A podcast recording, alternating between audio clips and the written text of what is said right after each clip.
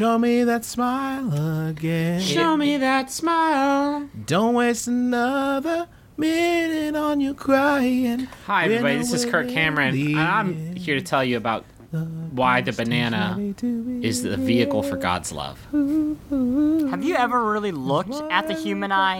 We got the world spinning round in our hands, baby, you and me. Gotta be the luckiest dreamers that never quit dreaming. I'm Alan Thicke. I don't have anything to say. I just wanted to do my Alan Thicke impression.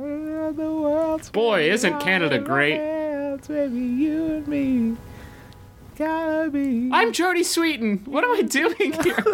sharing the laughter and love. Sharing the laughter and love.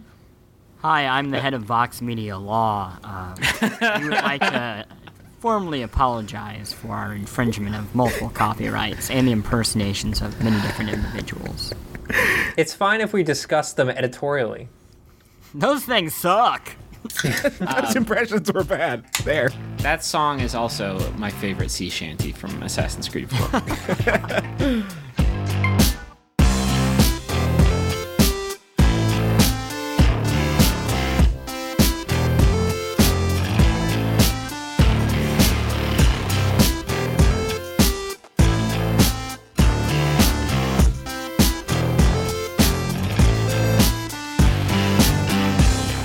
name is Justin McElroy, and I know the best thing of the week. hey guys, Griffin here. I know the best game of the week. My name is Christopher Plante. I know the best game of the week. My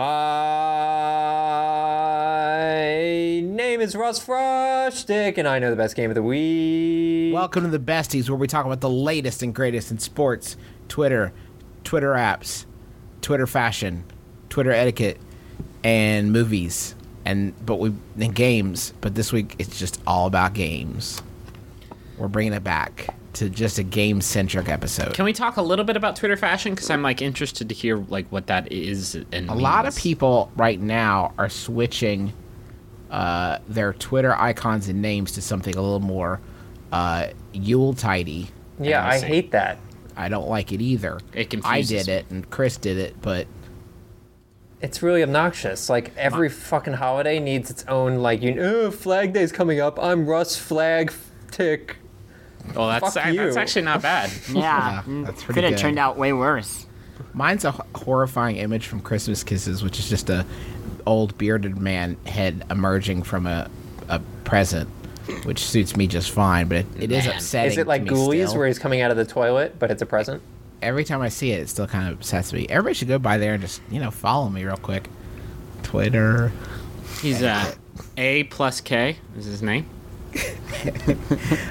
let's uh, talk about some of the best things that's going on in games right now. You know, the year's winding down, so the major releases have have died off as the Christmas rush uh, has passed us by. We down in the we down in the dregs now. We in the But- we in the soup. a lot of big, uh, a lot of fun, uh, worthwhile indie games still coming down the pike, uh, and smaller titles, etc., cetera, et cetera. So we still got some stuff to talk about. This episode of The Besties is sponsored by Aura Frames. All right, so you know there are a number of people in your life that are not necessarily the most technologically savvy. I'm sure immediately names jump to your mind. Those are the sorts of people that you would say, oh, maybe they would want a digital picture room in their house, but they wouldn't necessarily be able to like set it up and get it working and add new pictures and stuff like that. That is where Aura Frames comes in. It's a digital picture frame that allows you to basically upload any photos that you have directly to the frame. You don't need them to do any work. In fact, you could even set it all up before they even open the box. You have the account set up, you just have to connect it to their Wi Fi.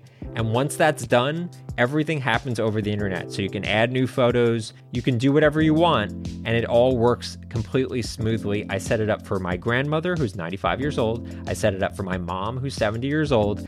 And they both love their Aura frames and they love seeing the pictures and new photos of the family all being added without them having to do anything. So I'd highly recommend it. I'm really, really happy with it. And right now, You can save on the perfect gift that keeps on giving by visiting auraframes.com. For a limited time, listeners can get $20 off their best selling frame with code BESTIES. That's A U R A frames.com, promo code BESTIES. Terms and conditions apply. Who wants to start us up proper? Um, not me, not it. Yeah, let's pick a pick a big name release. I'll pick up. How about how about Dragon Age? You guys remember that franchise? Whoa. Vaguely. Yeah, n- not a big deal. EA Fantasy, R.A. Salvatore. Uh, he didn't have anything to do with that, but he he's a big name in fantasy. Dragon Age is back, better than ever. Kind of, not really though. Uh, in Heroes of Dragon Age, it's a it's a portable, mobile release for phones and tablets. Um, I was dismayed that it wasn't just a direct port of the Facebook Dragon Age game. Y'all remember that little No. ditty? Yeah, Yeah. that's pretty good. It was uh, it was pretty ga, as Justin just said. um, it wa that was a decent little title. Uh, a lot of lot of turn-based strategy, team building shit going on there. Um, Heroes of Dragon Age, not not so much into that. I called it the best Gashapon machine uh, of 2013. Although that's probably not even true because uh, because Super Stickman Golf 2 had a sweet little Oh yeah, sweet it little did. Gashapon machine in there too. Uh, Would you like start to or- explain what a gachapon machine is for people a who capsule don't know? capsule toy machine, I guess. Sure, if you're a, if you're a dullard. I think people s probably Yeah. still don't know what that is. like at a supermarket, you put a quarter in it, and you get a thing out. Okay, now they know. Got it.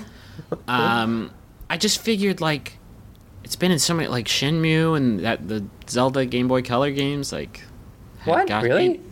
Yeah, sure. The Gotcha Tree. You don't remember that shit? No, Anyway, really. let's let's. We're so distracted. Heroes of Dragon Age um, is so so goddamn infuriating. Um, because it has all of these elements that could make it a spectacular uh, mobile role playing game, and it comes really, really, Sure. really close. Uh, it looks fucking fantastic. It looks absolutely tremendous, and to see like these characters in this world uh, presented like beautifully, uh, like bar none, one of the one of the better looking games. Um, is is so heartening and then to watch the actual mechanics of the game fall so short is so disappointing basically So you're saying it, it, it does it well just before we get into the gameplay, does it Yeah. look better than like Infinity Blade? Um, I don't know. I may be I may be conflating like how much I dig the Dragon Age world and and art style. Like it's it looks it looks a lot like proper Dragon Age. Um, and and the character models are all beautiful and there's there's a ton of them. Uh, because that's sort of the hook of the game, and, and why I referred to it as like a capsule machine is you have this uh, portal through which you summon these little statuettes of characters, and the characters have different stats, different things that they're good at. Sounds like you, Skylanders. You build a team. No, it's definitely not. Um, you build a team with these with these characters, and you have a few options for boosting them. Like you can uh, cannibalize the characters you don't use to make your other ones stronger. You can Literally cannibalize them? uh, I don't. I don't know if it doesn't show what happens, but they probably do just unhinge their jaw and swallow the other person whole. Uh, Or if you get like two of the same kind, you can combine them to make like a stronger version of that unit. Um, and then there's there's uh, to its credit a lot of strategy for how you build a team. So you have five slots on your team. One for like a big monster type unit that's like a special type that can only fill this one slot. And then the other four are organized into two in a front row and two in a back row. So the front row ones you want to put like your big strong guys up there because they get a health bonus for being in the front. And the back row you want like your um, heavier hitters, like your archers and magic people that can't take as much of a beating. Um, and then attacks sort of break down into various ways. Like some can attack the entire first row, some will attack in like a straight column. Um, so, so oh, all all of that said, there is like a lot of differentiation between the stats uh, between the uh, the different characters. There is a lot of consideration for how you put your team together in terms of speed and order and whether your team is like capable of stunning your opponent's big hitters so that you can knock them out without getting murdered. Got to put some stunners in there. You put a few icy hot stunners in there, and like you're you're on your way to being golden. Um, Yep. What is a bummer I mean, all that sounded like a bummer to begin with. Yeah, I'm already pretty bummed. Wow, bad. really? See, that's my that kind of shit's my jam though. Like team building and uh, uh, stat boosting and collecting through this through this uh, capsule machine. Like all of that sounds really good to me because I guess I'm a fucking monster. Um, combat is hundred percent automated. You basically start the battle and then see what happens with the team that you've built. So, did, So- have you played Assassin's Creed 4? Yeah, You have, yeah. So Not you know that not like even- mini mini game. it's kind of like Kenway's Fleet, yes. Okay. A, a bit, I guess, maybe. Um, although there's there's a bit more depth to it than that. Um, but even in Kenway's Fleet, you can drop those those fire barrels, right, to Yeah. sort of affect the. You don't even have that. Like you just you just watch Watch the magic happen. watch what your dudes do. So like if you have a team of like super super slow fighters in the first round, they might get, you know, weakened or wiped out to a point where they won't be able to come back. So like it's all you put all the English on the ball in the menus and then you just sort of watch watch the result. And it's so fucking disappointing because all that they needed was like one more little element of strategy that made you feel like you were in control of the battles Yeah. and and it could have been like a super super deep like really solid uh, mobile role playing game um, I, I think one of the reasons why it is so automated is because um, you can either choose to like follow along the quest where you play against AI components, or you can like matchmake against random people or play against your friends through Game Center, and all that shit is actually implemented really really well. Um, And it's asynchronous, so they don't have to be there when you fight them because it's all automated. Like the battle's gonna fucking Right. turn out however it was gonna turn out anyway. So like it's clearly built for that, but that that kind of streamlined multiplayer doesn't really matter if the mechanics themselves boring. aren't especially Yeah. deep. All you're Um, doing is just watching it play out. It, it's almost like Oh. you remember that scene in Bo- Searching for Bobby Fischer where Laurence Fishburne and Ben Kingsley have to like watch on as the young Bobby Fischer wannabe is playing chess, and Mm. Yeah, they're all totally. like, "Dude, why are you pulling out your queen so early? That's not what you're supposed to do." But they can't say that out loud because that's against Yeah. the rules of like chess rules. Yeah, So totally. all you all they can do is just be like, hmm, Totally. right. I was in Gandhi, like Totally.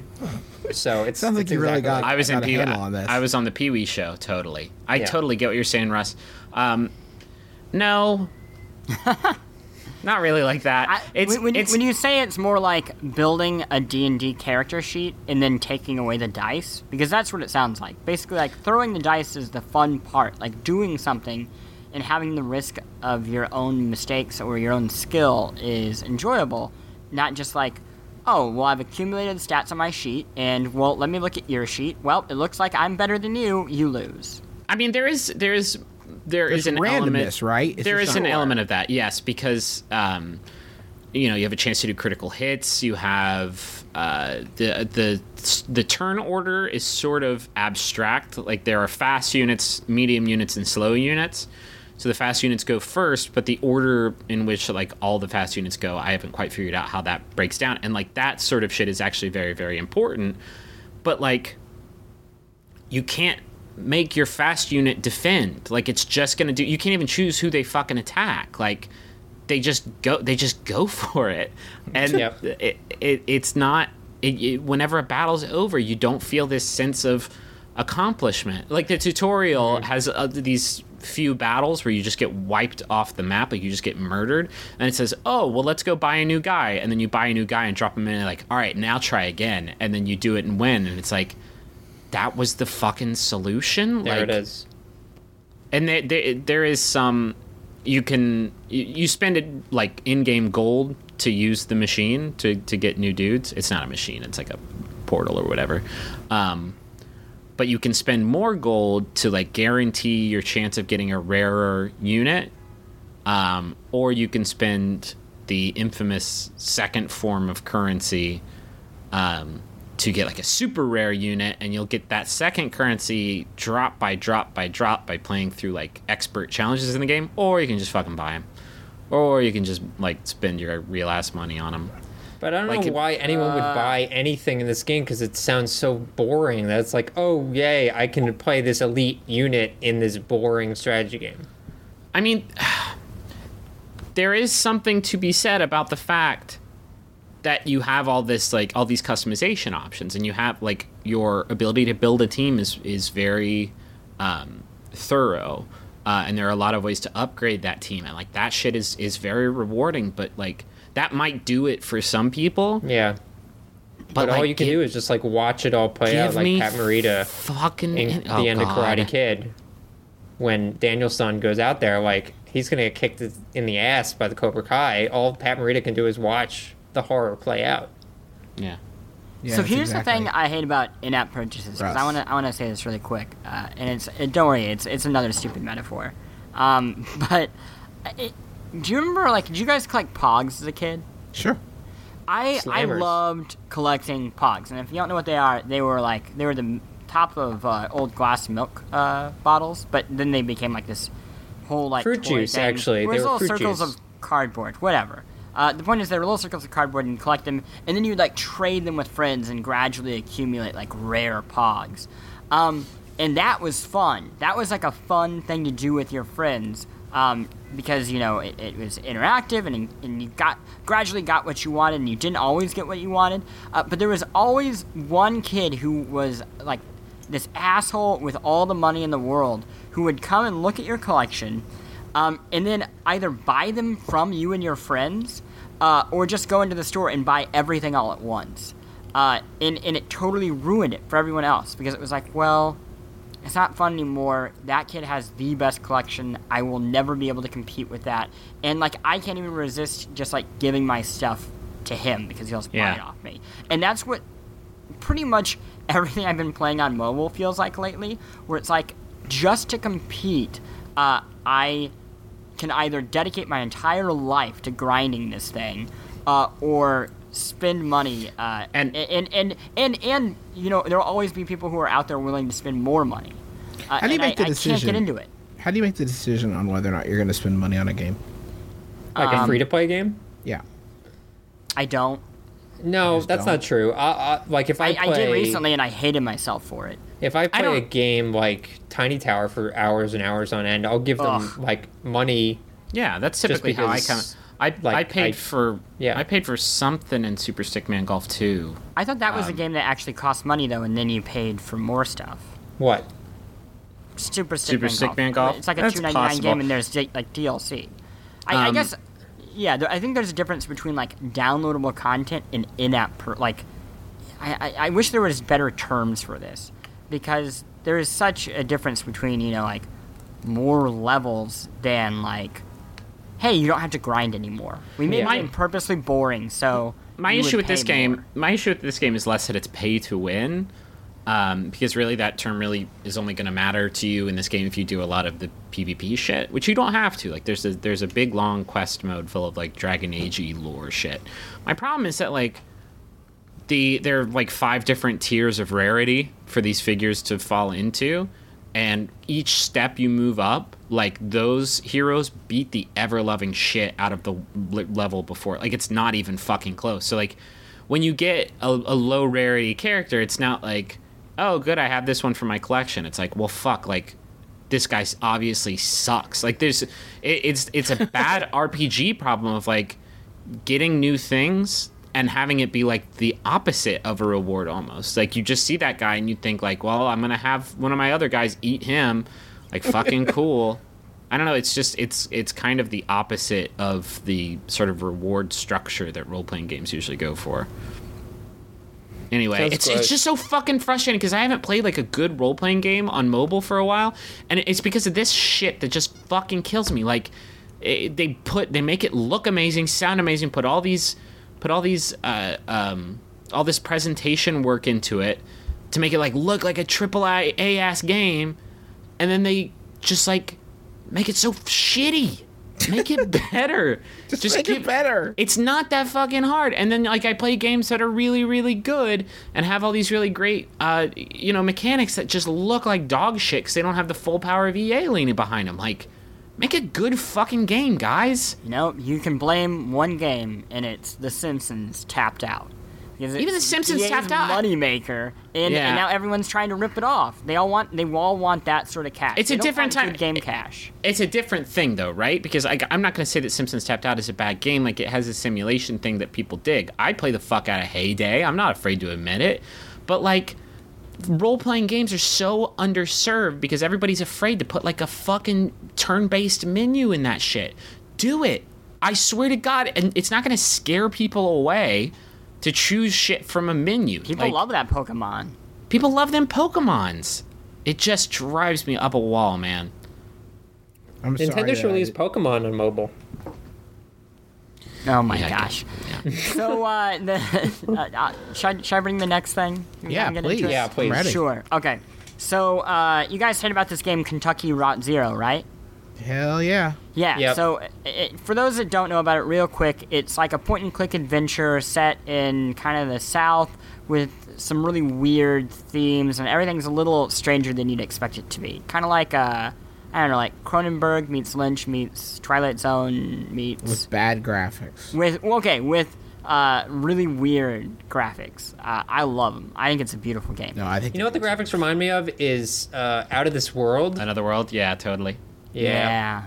Um, so it's great. And when I say point and click adventure, I don't usually like that stuff. There's none of those dumb puzzles uh, that uh, get in the way of those sorts of games.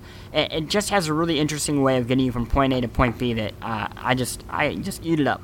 But you're, you're probably like, I don't know. I don't know if I want to do that. That sounds like a gamble, and I don't want to spend, I think it's like 15 bucks for the entire season of games. Uh, five in all, I believe. Uh, well, guess what? They make interludes and they're free and they're kind of tangentially connected to the story, but they won't spoil anything. And the one that I am bringing is the best interlude of the week, and it's called The Entertainment. Um, and Justin, you actually had a chance to play this, right?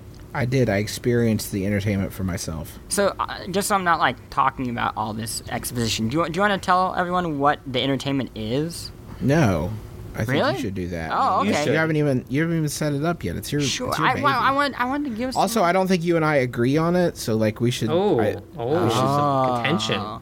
tension. yeah, there's some mild tension here. Okay, so the entertainment is a one act play uh, in which you are one of the characters, or one of the actors playing one of the characters. You are sitting uh, at the front of the stage, uh, and uh, scenes are kind of happening at a bar behind you.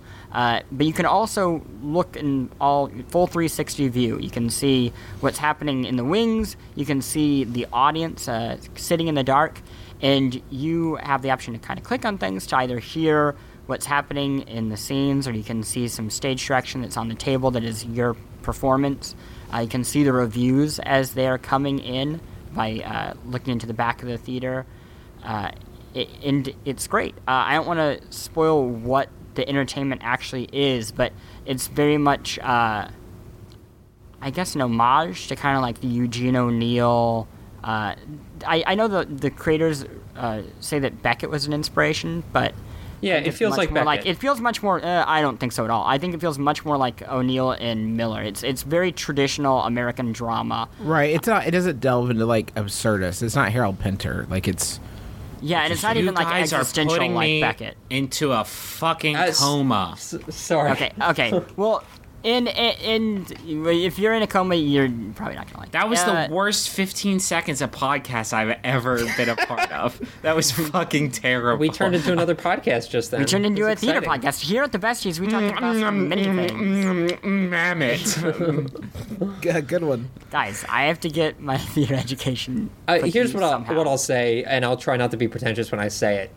Uh, it does feel like you're in a theater watching a play play out, complete with like really cool lighting and sound design, and um, it's sort of an interesting like story that you're following along with, and it just uh, like I felt even though it's like literally like I guess 20 minutes long and free and but I was like totally engaged and like felt like I was inside the scene, which is more than I can say for a lot of like AAA console games. And if you're one of the rare people who has Oculus Rift, you kind of can be inside of it because it was designed Yeah, with it works with Oculus. Rift.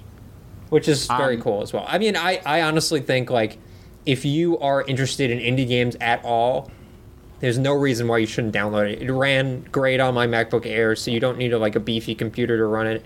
Um, and uh, it's you know experimental, but I found it way more interesting than just like a lot of those games that are like Yeah. experimental and not at all fun or engaging. They're I- just I like think it's- weird for the sake of weird. Yeah, it's very accessible, but it. I mean, uh, what Griffin is giving us shit about is like how you will talk about this game. It is a game that wants to be treated with like a certain importance, and it wants you to think and talk critically and apply, you know, an understanding of theater or anything to it. It doesn't want to be talked about like. Super Yeah, I mean, it, it feels like uh, you know whether it's theater or like you just left a David Lynch movie and are talking about how fucking weird it was. Like that's You're how I gonna say felt. some pretty crazy things. Like it was weird, So- but at the same time, conceptually, it's very clear on what it is. I mean, Sure. what you have described is like, yes, that is, yes, that is what it is.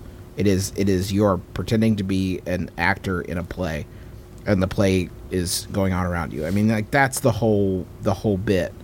Um, and I, and I think in that sense, it it almost makes the, the the mechanically it's not surreal. I mean, it, it is using game mechanics, but in a fairly mundane sense. I mean, you you Sure. you know what they're angling for. So is it kind of like the opera scene in Final Fantasy VI? Um, You're the worst. You you. It's not that far off. Remember that scene in Hook where he hits the baseball and they're like, "Run home, Jack." Yeah, yeah. It's exactly like that. okay. I just don't. I don't. I don't understand. I haven't played Kentucky Route Zero, so like I'm. Uh, well, I would say I like. it. I honestly believe you don't. Uh, like you should play Act One, but I don't think you need to play any of it to enjoy this or be interested in this. Just give it a shot. It is literally just twenty minutes long. Um, I think it's not for everyone, but like that's what you can say about everything. So whatevs. Well, I'm I'm curious what your issue is, Justin. it's not my issue. I guess like I, I you were so high on it, and I Yeah. and I get it. Like I get why I think, but I didn't. It just didn't grab me in the same way. I thought it was it was interesting. Um, Did Did you play the installation one, the one before this that is No. about installation art?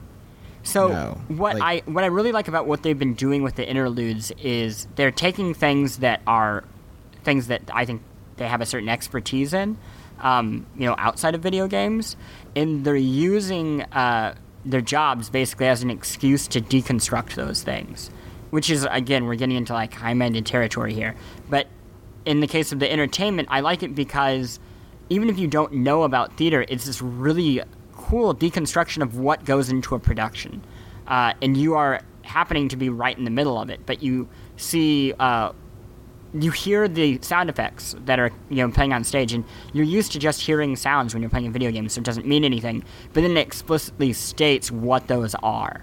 Uh, it, it, it just makes you very aware of everything that's happening to you, and that's kind of like aware of your senses. And I think that is really, really fascinating. Yeah, I, I would Uh, agree with and that. something I- I don't expect from video games. Yeah, I, I would say like even the characters, which are obviously like use that stylized like out of this world style.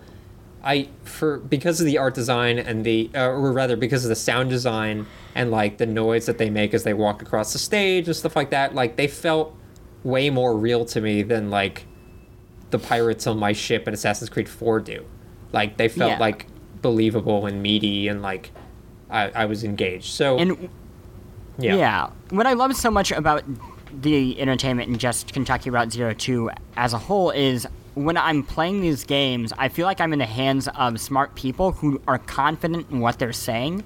They're not just doing what I don't like about some indie games, where it's like an ambiguous attempt at uh, importance. And it's like, well, this is, you know, it's a metaphor for the world, and, you know, yada, yada, yada, and it doesn't really mean jack shit, but you can overread into it all you want. Right. Um, well, here, I, I think it, it's very clear what they want you to take away from it. And I think there is room for you to bring something to it. But I, I think I when I'm playing it, I get the sense of like, oh, they meant to do this. This was very carefully thought out. I guess what I what I'm sa- what I was saying i- i- to to try to clarify my point a little bit more.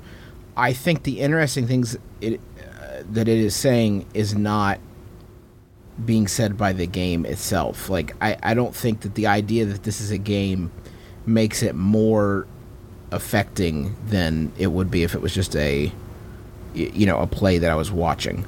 Outside the idea of like being in the play, but you're not actually performing in any sort of meaningful way. I mean, you because of the way it's designed, your part is a pantomime, um, so you're still very much an observer. sure. And and I and I guess I was uh, if I was disappointed about something, it was the fact that I I wasn't more a part of the experience. I, I yeah, I, I think that's totally uh, fair. I, I, I guess, but that's more maybe just Yeah. more from this than it actually is. and in that it's even able to do on Right. the restraints of two people who are supposed to be making a, another game. I, I, I do agree with you. I would say the one thing that it is able to do as a game that it that it couldn't do as any other medium, even being a play, is that it can give you that opportunity and it can make that opportunity available. Um, you know, no one's going to get a chance to have that sort of interactive art experience in you know rural Kentucky in real life. You know, you're not going to have this staging.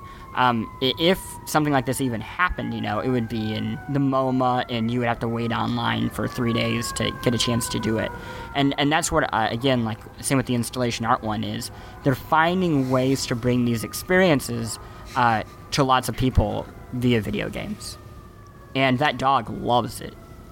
yeah, I think that's interesting. Or is that an ambulance? I think it's an ambulance. Okay. That, if that's a dog, fuck. Um, but yeah, I, I, I, I, I'm over the past couple weeks. I just think Kentucky Route Zero is like blown up for me uh, in terms of how great I think it is. Uh, so I'm sure there'll be something that I hope we'll be talking about a lot more on the end of the year show. If, oh my gosh, I'll, I'll save that for the end of the show. Y'all, you already know how much I love our sponsor of the week, Rocket Money. They make it so easy to get your personal finances on track and especially stop worrying about all these subscriptions that you have that you don't necessarily need. Keep the ones you want, get rid of the rest. Here's how it works Rocket Money is a personal finance app that finds and cancels your unwanted subscriptions, monitors your spending, and helps lower your bills. They'll even try to get you a refund for the last couple months of wasted money and negotiate to lower your bills for you by up to 20%. All you have to do is take a picture of your bill, and Rocket Money takes care of the rest. That might sound too good to be true.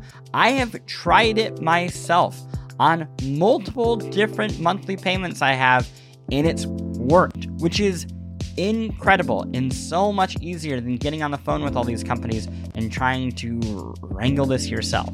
Rocket Money has over 5 million users and has helped save its members an average of $720 a year, with over $500 million in canceled subscriptions. So, cancel your unwanted subscriptions by going to rocketmoney.com slash besties. That's rocketmoney.com slash besties. rocketmoney.com slash besties. You go get a phone. You just want a phone. Talk to your friends and family. You're not asking so much. Then you get these contracts, and you get ripped off because they've got all this fine print, little details, and all of a sudden they're sucking money out of your pocket like some sort of digital leech. You know, the contract may sound good uh, up front, but there's always some sort of catch. You know who's not going to do that to you? Not going to pull that nonsense. Mint Mobile. Their wireless plans. There is no catch. $15 a month when you purchase a three month plan. Mint Mobile's secret sauce is that they cut out the cost of retail stores and pass those savings directly on to you. You want to pay hundreds of dollars for, like literal hundreds of dollars for your wireless plan? Or do you want to have a nice, easy solution, save some, put the bucks back in your pocket, pay 15 bucks a month? Say bye to your overpriced wireless plans, jaw dropping monthly bills, the unexpected overages. Sound familiar?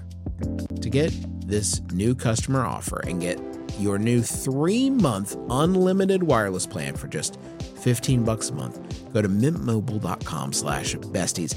That's mintmobile.com slash besties. Cut your wireless bill to 15 bucks a month at mintmobile.com slash besties. Additional taxes, fees, and restrictions apply. See Mint Mobile for details. It's halftime. What are you guys into? Um, we can talk about we can talk about my when I got Do you want married. to talk about getting wet? I, I didn't know if you wanted to delve in, but I.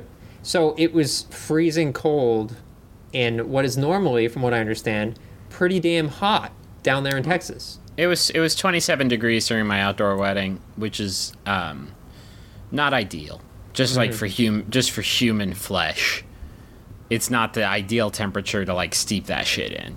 Uh, it was 65 degrees that same day last year, which is pretty cool. Thanks a lot for that, uh, Earth, I guess. Um, Nah, it's Obama. thanks a lot, Obama, for the weather, for the Yep. for the kindness.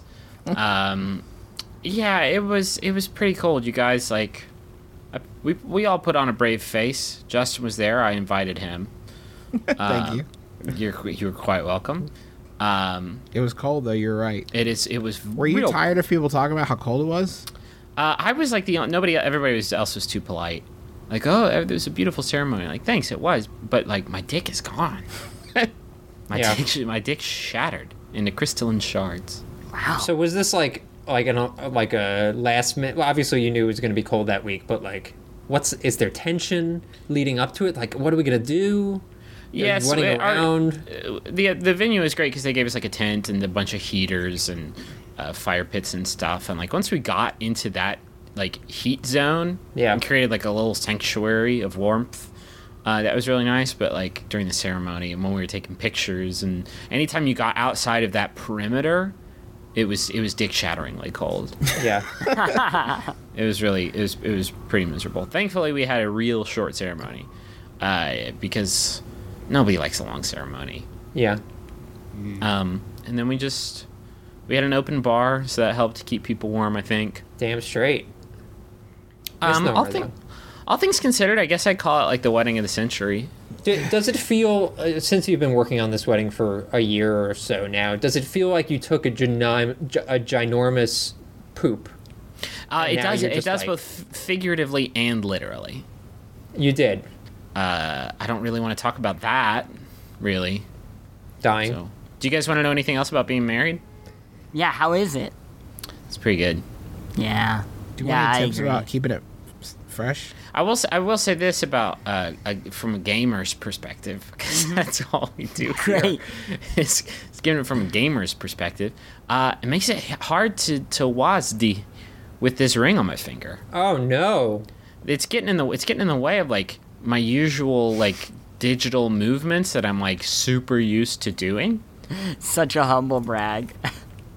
What? I'm- no, it's, Oh We're- yeah, sorry. I, I just I'm having trouble playing my keyboard. What with this ginormous wedding ring on in my sense Well, of okay. bliss. first of all, I don't think dudes get to brag about like Did you get a the massive size- rock on that this- thing? She hook you Uh, up? yeah, man, she uh, she done me good. Um, you know, it, like it's it's tough. Like playing guitar, like my, that career of mine is like fucking over. Um, because you just can't you just can't um do it, anymore. feels it feels that way now. You, I, I promise you, and I, and I mean, think I- Plante will probably back me up. You do, you will get used to it. Eventually Yeah. you correct to it, right? Like it- it's yeah, it's like it a, just becomes part of your finger. It's like when a like a star pitcher, you know, breaks his shoulder or something like that, and then he has to like pitch around the pain.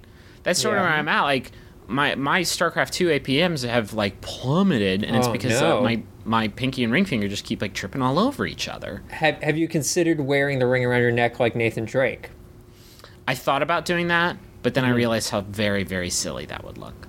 Yeah. Just how just how completely silly it would look. Because you really feel, would need the skin tight like waffle shirt and like the shoulder holster to like make the look set off. What did you call it? Skin tight waffle shirt. Yeah, that's something. You know, like one of those thermals. Man, I wish I had a shirt made of waffles. Man, me I'll- too. I'll- I'll- Um, anyway, let's talk about another video game. I'm sick of bragging about being married. It is really great though. If you can, if you can, if you have the means, I highly recommend it. Uh, we can talk about my game. Hit me. I'm ready. Uh, so my game uh, is actually came out I think a few months ago, um, but Cool. I didn't play it because it wasn't on Mac. And then when it came to Mac, I didn't play it for a while because I was busy. And then Steam had their little sale thing, and they sold a bunch of games for really cheap. And I bought two games during that sale. Uh, one of them was Rogue Legacy, which we've already talked about on the show Yummy, yummy. delicious game. It's a delight. And then the other one uh, is a game called Teleglitch Die More Edition. Presumably there was a Teleglitch before this one edition. Um, But uh, interestingly enough, they're both roguelikes, uh, but handle rogueliking in different ways. So Teleglitch is a top-down shooter. Um, you know, f- uh, picture it like a dual stick shooter, if you will. But the maps are randomly generated.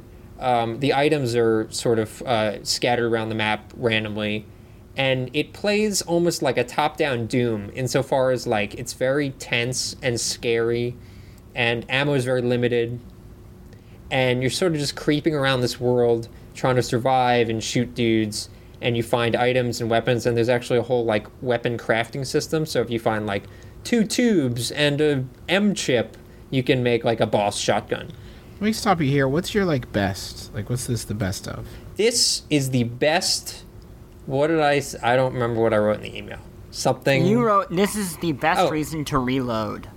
Oh yeah, best reason to reload. Okay, good. Thank you for reminding me. So this is the best reason to reload because um, it is one of those games where like reloading is a big part of the like you could get screwed over because reloading like takes a noted amount of time. And because it's so difficult and because it's a roguelike, if you die, you get sent back to the very beginning. So that moment that you have where it's like, oh, did I reload? Oh, I didn't. Yeah, I just got eaten by a goblin is far more intense than it would be if it was just like, oh, whatever, I'll, I'll load that quick save, piece of cake. Isn't that creating like artificial drama? Like, because I mean, you could say that about any roguelike, really. Yeah, exactly. I don't think it's artificial. I think it just it. encourages um, precision and the uh, learning of the mechanics each time you play. Like it's like I'm not upset when I have to. Well, I am a little bit upset, but I, I'm not bothered by having to replay a level over again because it's about master. It's like Spelunky. Remember Spelunky? Remember that Yeah, game that we like talked about? either. I know you oh, didn't. Oh, the greatest game of the generation. yeah. Like, let's not So go I. I- I mean, that's the genre. If you don't like roguelikes, if you don't like starting from scratch and like having the satisfaction of like learning the mechanics slowly but surely until you're like an absolute god at them, uh, you probably won't like this game. It is called Die More Edition, so you will die a lot. It's very very difficult, uh, perhaps too difficult. I think even I, uh, lover of really difficult games, think this game is probably a little too difficult. Thank but- you for not saying rush, Rushed It Game Master like we all assumed you would. but uh, yeah, it's um, it really like it feels tense in the way that like a lot of first person shooters don't anymore. This isn't a first person shooter; it's a top down game, but in the in that like throwback feeling of like when you were first playing Doom and you had like two shotgun bullets and a fucking fireball throwing imp came out the door and you freaked out. Like it has that same vibe. You know that vibe? Have you lived that vibe? I do. Is, is there any like level of persistence? Like when you Uh, so, so, so That for me is actually, essential to enjoying a roguelike. there is some minor persistence in that if you get to uh, level like three, or I'm sorry, if you get to level five, every time you start, if you want to skip right to level three, you can do that. Does that make sense? yeah. Um, it puts you at a minor disadvantage because you don't have like as much equipment as you would have if you had played through from the beginning.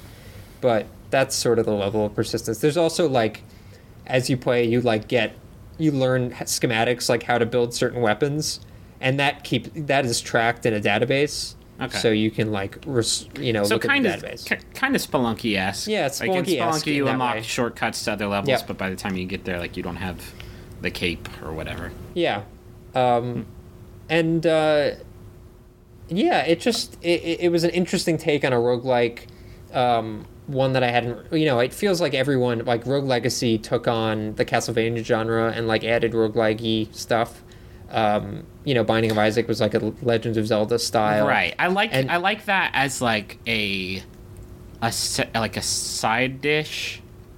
I like roguelike elements on on the side, not when they are like the complete fucking focus of the game. Like What do you think that's what Spelunky is? um kind of, but I, don't like wanna stump Spelunky. So maybe that thing I just said was So dumb. there you go. Boom. It's a, I, I never Boy. really got I never got deep into FTL because I just I just found it too too punishing. Like I Yeah. got super invested, and like I understand why it built tension, and I, I guess the game was um, good about doing that, better than most. but man, oh man, did it make me not really want to play the game again after I had a few really good runs that just ended in, in tragedy. I think those games like you have to not want to win in a certain degree. like if that makes any sense. I, I I enjoyed FTL even when I lost. I, I, I never really thought that I would beat it, so I just had fun kind of seeing how far I could get. Yeah. I don't know. Maybe I'm deranged. And and I will say, whenever I, you feel that way about a game, and then you do manage to finally beat it, I, I beat Spelunky for the first time this year, and it was the goddamn greatest accomplishment of my entire life. So like, Yep. if you can stick with it, it it pays off. But um, I I rarely am able to. Okay. Uh, who's who's last? Who's me. wrapping? I'd like. yeah, I'd like to talk with you gentlemen about my game. It is a professional game made by a person. Uh, I do not know the developer, his Christian name. I, am not aware of, but it is, the game is called The Novelist. Um, Made by Kent Hudson. Kent Hudson. That's a good name. Um, so the novelist is uh, a game in which you're a spirit of some sort, Like living in a wine or booze. Uh, uh, you're a spirit of some sort that's living has occupied a house that a family moves into uh, for the summer. The family is uh, the titular novelist, his wife, and their son, Tommy, who's five. Um, and the as the spirit, you in in each chapter, uh, the the game spans a summer uh, at their at this uh, resort house, basically, uh, a, a vacation home of sorts. Uh, each chapter spans a week in their lives. Um, the way it plays out is that each week there is a dilemma of some sort. There is uh, some some problem. Um, each person has sort of their own approach to the issue, to the problem, uh, and sometimes the problems aren't related. Like in in one chapter, um, the the the novelist Dan, I think is his name. Uh, Dan wants more time to uh, work on his novel, and his wife Linda wants the family to eat together, and their son, you know, maybe wants to go to the amusement park or something. Um, as the spirit, you wander around this house, um, looking for clues as to what the characters want. Sometimes those take the form of like diary entries. Sometimes they take the form of uh, paintings or notes that they've left. Uh, and you can also climb into the memories of each of the people uh, in the house and see their uh, memories that sort of influence their decision making and, and what they want. And you, as the spirit, uh, make a decision as to what path uh, they're going to take, who's basically going to win and get what they want in the family. Um, and you can also secondarily choose a compromise, uh, which is sort of like a half-hearted attempt at what one of the family members wants, and then one person is just getting left out in the cold, not getting anything they want. Uh, and as you make these decisions, the story of the family sort of changes and evolves um, to to shape around how you've guided them. Um, so as the spirit, there's sort of a parallel between the spirit and uh, and a novelist in in its own right, who's sort of choosing the the way a story unfolds and which characters win and which characters lose. Um, there's actually two very different methods of playing the game. Uh, in one, you're a uh, you're you're free to walk around the house at your leisure, um, and More like float, right? well, yeah, actually float. Uh, you can zip between uh, light fixtures to get around the house more quickly. Um, in the other mode is stealth, where the members of the family can see you. So you have to be careful about how you go around the house and how you avoid their eyes and usually that's zipping between light fixtures again. Um, but you can also make the light fixtures flicker to distract them so you can get something if you want to. Um, i didn't play that way. I just played the, the story uh, mode. I, I don't think that this would necessarily be served. I went back and checked out a little bit playing stealth. I didn't particularly enjoy it mainly because the loading times are pretty long for uh, when you when you get caught by a member of the family, you, you're sort of set back a bit, and there's a, a bit of a load. Um, I called it the most um, the best educational game of the week, and I I think that that's. I, I- think that that the thing that surprised me most about the novelist, it's definitely you know a, a, an art game, whatever that that means. Um, it's not traditional mechanics by by any stretch of the imagination.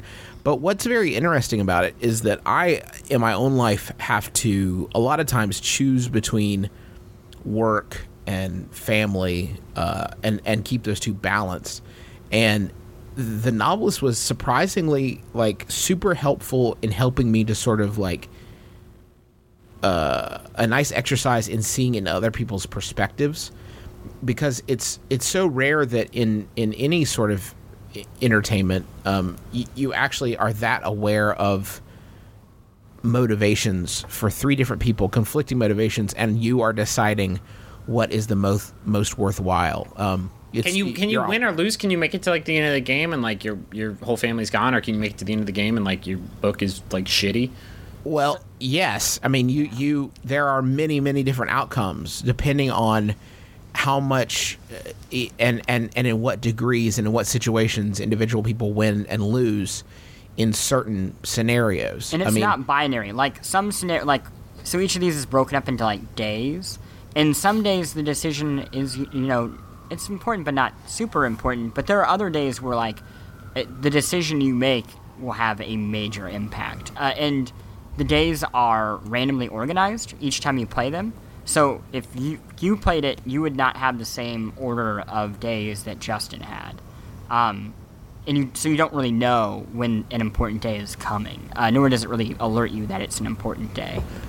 you it- are not the only. I mean, it is very much about just deciding how these characters' lives play out. There's not a win lose scenario in a traditional sense because you are controlling the destinies of three people. Um, and and actually, the only thing that I, I wasn't crazy about is the game has this sort of weirdly. Um, there's a weirdly patriarchal overtone to it because you are making a decisions that for this entire family, but the way you um, the way you pass your decision on uh, is you whisper into uh, Dan, the novelist. You whisper into his ear while he's sleeping, which gives the implication that like Dan is making these massive decisions, you know, for his entire family. It, it, I I would have uh, liked it a little bit better. I think if if he had been if the the spirit or whatever had whispered like to the the couple so it didn't put this this focus on Dan because I think by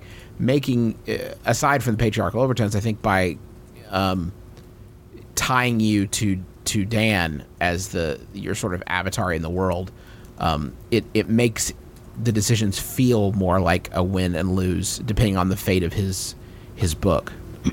Uh, I, I really enjoyed it, and I think what I found uh, surprising about it was at the end, I wasn't happy with uh, one of the results. Uh, I, I, I things didn't go very well for uh, the son, and Uh oh. while I was not happy about it, I it was also fair. Uh, like I made decisions that I thought were appropriate, and I felt horrible that things didn't work out for uh, the kid. But it it, what it, it was weird because it seemed to show what I guess my priorities right now are as like someone a young married person. Absolutely, like, yeah, I was absolutely definitely feel the same way. The idea of that couple being happy. But it's I, and I was focused on that. I think over, and I think that if I had, I wonder if I go back and play it, uh, eh, you know, once I have a kid, if my you know priorities would shift as I was playing it, because it's- the wife's arc is sort of about her happiness with her husband. Um, there's there's a, a part of it's satisfaction with herself, but it, they make it very clear that those two are tied together for her. He is part of what's making her feel like, you know, and and caring for their son is part of what's sort of robbing her life of some of a sense of satisfaction.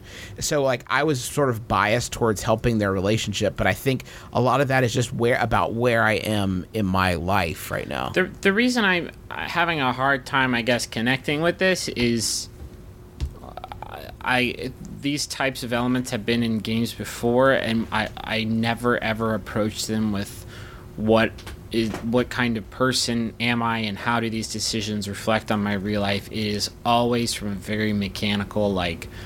what is going to get me to the ending that I think I'm going to like So, the, the most. And you saying that I can't Yeah. wait to go back and play it once I have a kid, like, then are you just to play it trying to get the good kid ending? Like, no, I, I was really going by my honest, like, in the scenario. I'll give you an example, okay? So, in one of the scenarios, you, um your wife's grandmother dies. Dan's wife's grandmother dies.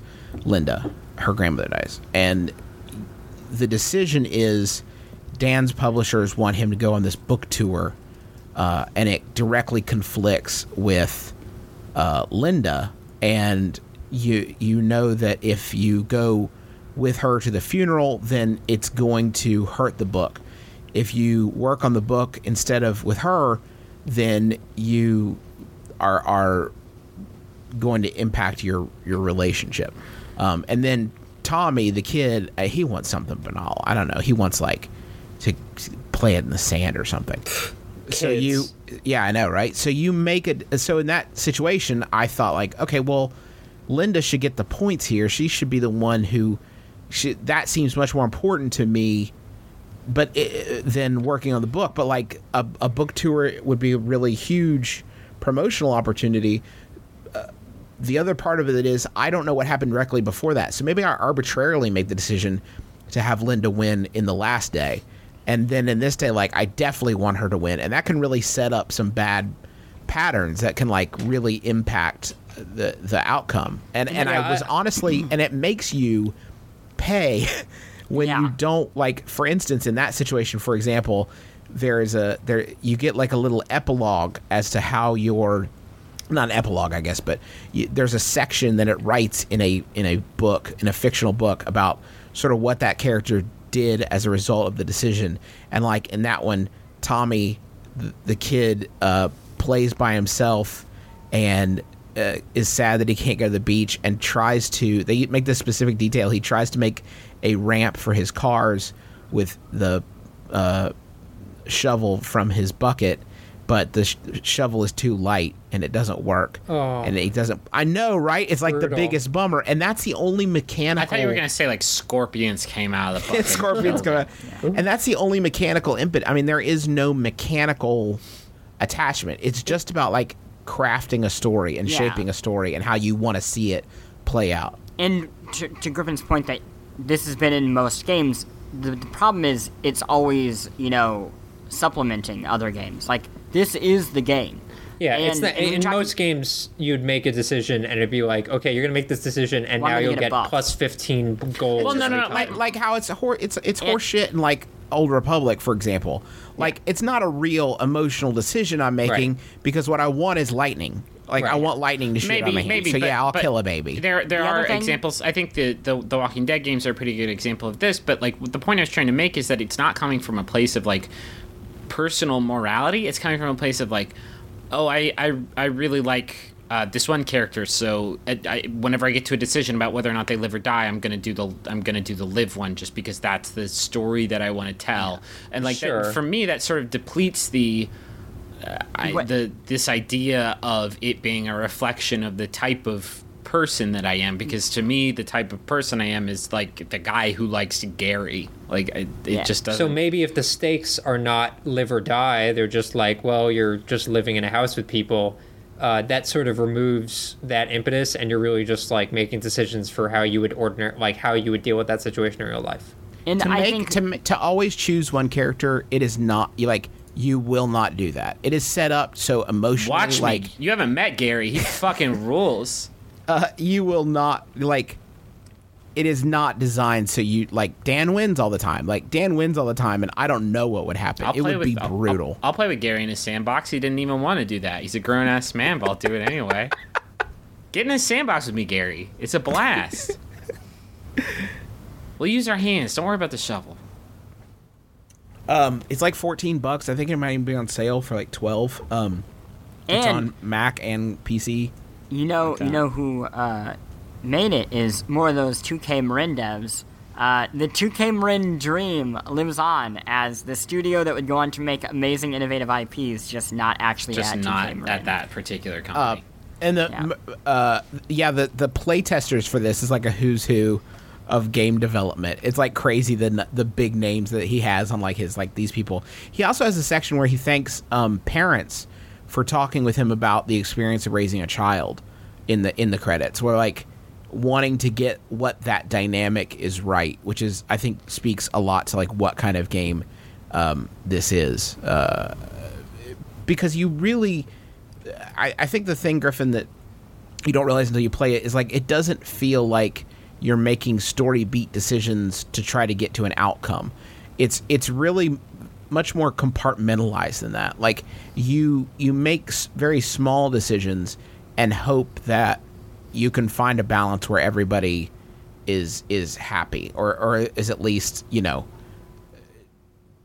moderately well off. And I think if you're playing with that, like that is the goal, the unstated goal um, that that you are working towards, and and that's what makes it so difficult. I think is because you are playing with like it, not about this character's going to win, but how can I make it so at the end of the day everyone's as happy as they can be, and and w- once you're playing it with that, and you're making like real decisions about what that means for you, like what what in, in an impossible decision where no one's going to be happy.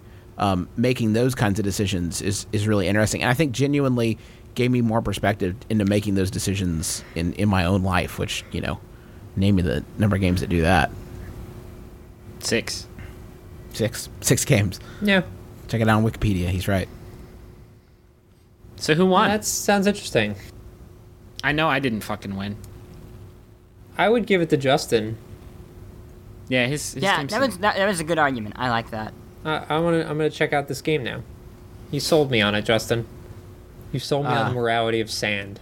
I hope I get a kick. I hope I get a kickback. Um, everyone, I guess, hold on to your assholes for next week. Yeah. uh, so we're we're gonna. Uh, uh, I think it's time we should talk about what's gonna go down. Okay, I'm ready. We're gonna Uh, I'd like to. I'd we're like to know. We're gonna jam firecrackers up everyone's assholes and blow them clean away. Uh, you guys might realize, or might already know, that we haven't been picking a best game of the week all year. Did you notice that? I noticed it.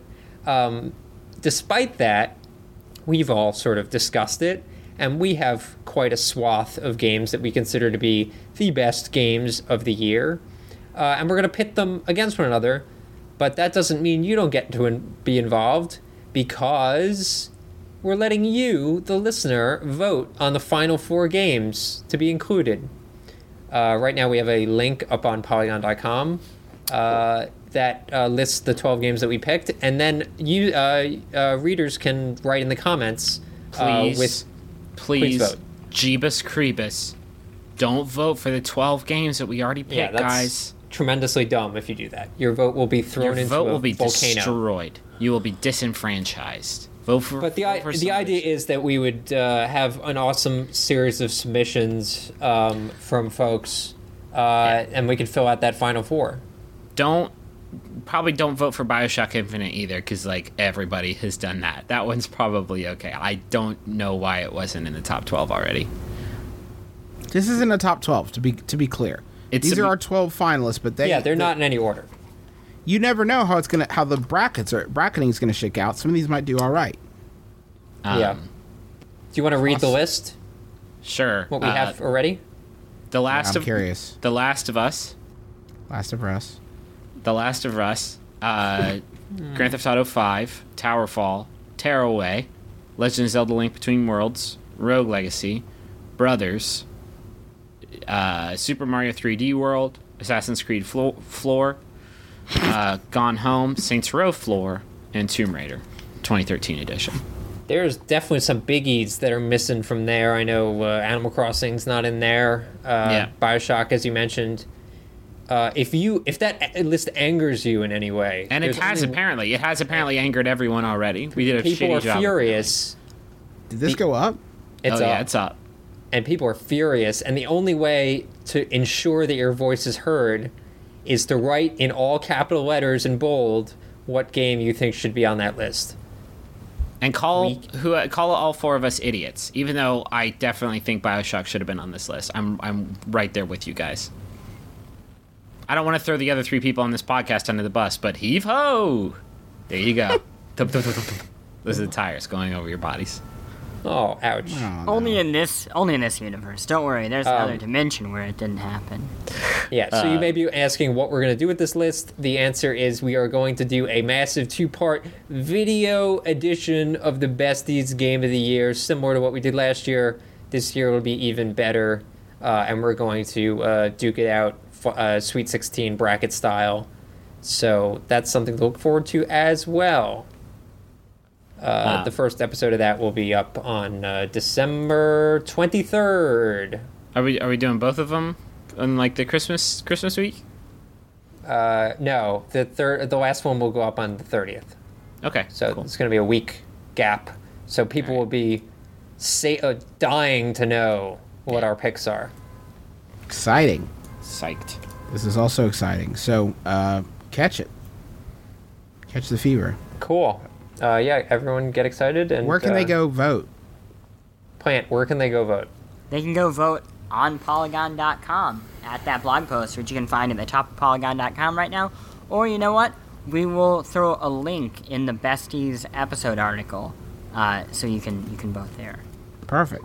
Okay. Uh, thank you all so much for joining us for the besties. We hope you've had uh, some fun and hope it didn't get too highfalutin for you. You know, when you get a few brainiacs like us on the same show, it tends to get a little snooty. So uh, I hope I hope you were able to keep up with all of our hit references. And um, It was really like Picasso at the Lapin Agile today. It was Yeah. it was kind of a rough one for me because like I don't know shit. Just You like just don't know Like a things. Steve Martin reference. Uh, yeah, that's more. I thought that was more accessible. You know, like King Tut. You know, like Yeah, people still, people get that shit and they love it. Now I'm your watch. That's another Steve Martin reference from the from the hit film Shopgirl. no, it's, that's good. You remember that scene? You remember that scene when fucking Claire Danes is like, "My watch is gone," and he holds her wrist. He's like, "No, I'm your watch." It's like Steve Martin, fucking don't. Gross, barf forever. Buckets of barf. anywho. Yeah, the link will be in the post for the for this podcast. Now I'm I- your shoe. And he like know how to do it. he like Step wraps on me. himself around her foot. His entire mouth around your foot. Uh-huh, I'm a shoe. Oh no, I'm a foot. Oh no, no. now I'm your backpack. Get off me, Steve Martin. I'm a one crazy guy. Get out of here. Get out of here, You you. weirdo. Uh, anyway, that's gonna do it for us of the besties. Make sure you join us again on December 23rd. Apparently, I don't know. I guess we won't have a re- like a regular ass episode next week, or God, I hope. I mean, it'll go. So it'll go up uh, audio on, also on the 23rd. So if you want to listen, you can do that as well. But why would you do that? You have eyes, Yeah. unless you're blind, in which case I'm sorry. All right, cheery note. Uh, that's gonna do it for us on the besties. Uh, make sure to join us again next time for the besties. You Because in the world's best friends pick the world's best things.